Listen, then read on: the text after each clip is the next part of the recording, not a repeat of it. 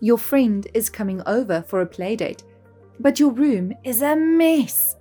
You have to start cleaning up all the toys, but they are everywhere. Where do you start? The key, the key to know God's love. The key, the key is Jesus. The key, the key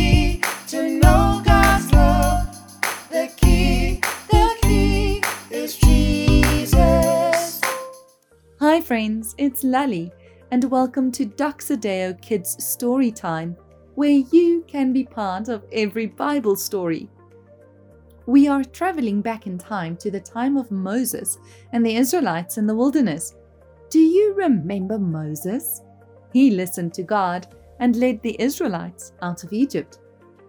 They were on their way to the promised land, marching through the desert. God kept them safe and He looked after them because He loves them. The Israelites had finally come to the border of Canaan.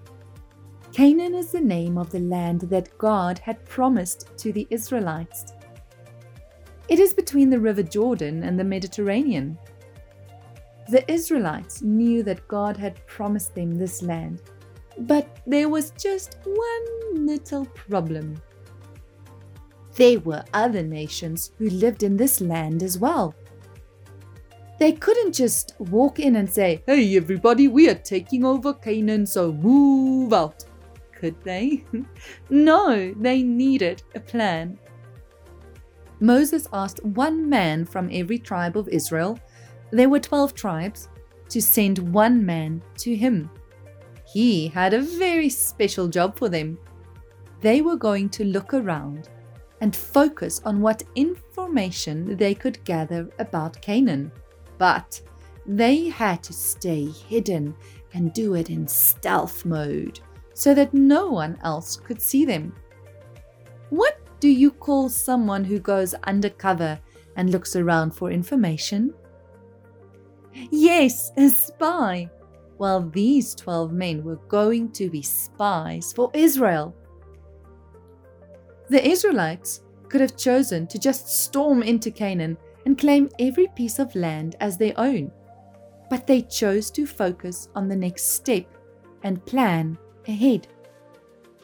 It's almost like when you get to your bedroom and it's got all the toys everywhere. Where do you start?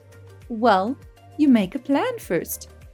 Um, first maybe all my blocks, then all of my cars, and then all of the dirty laundry.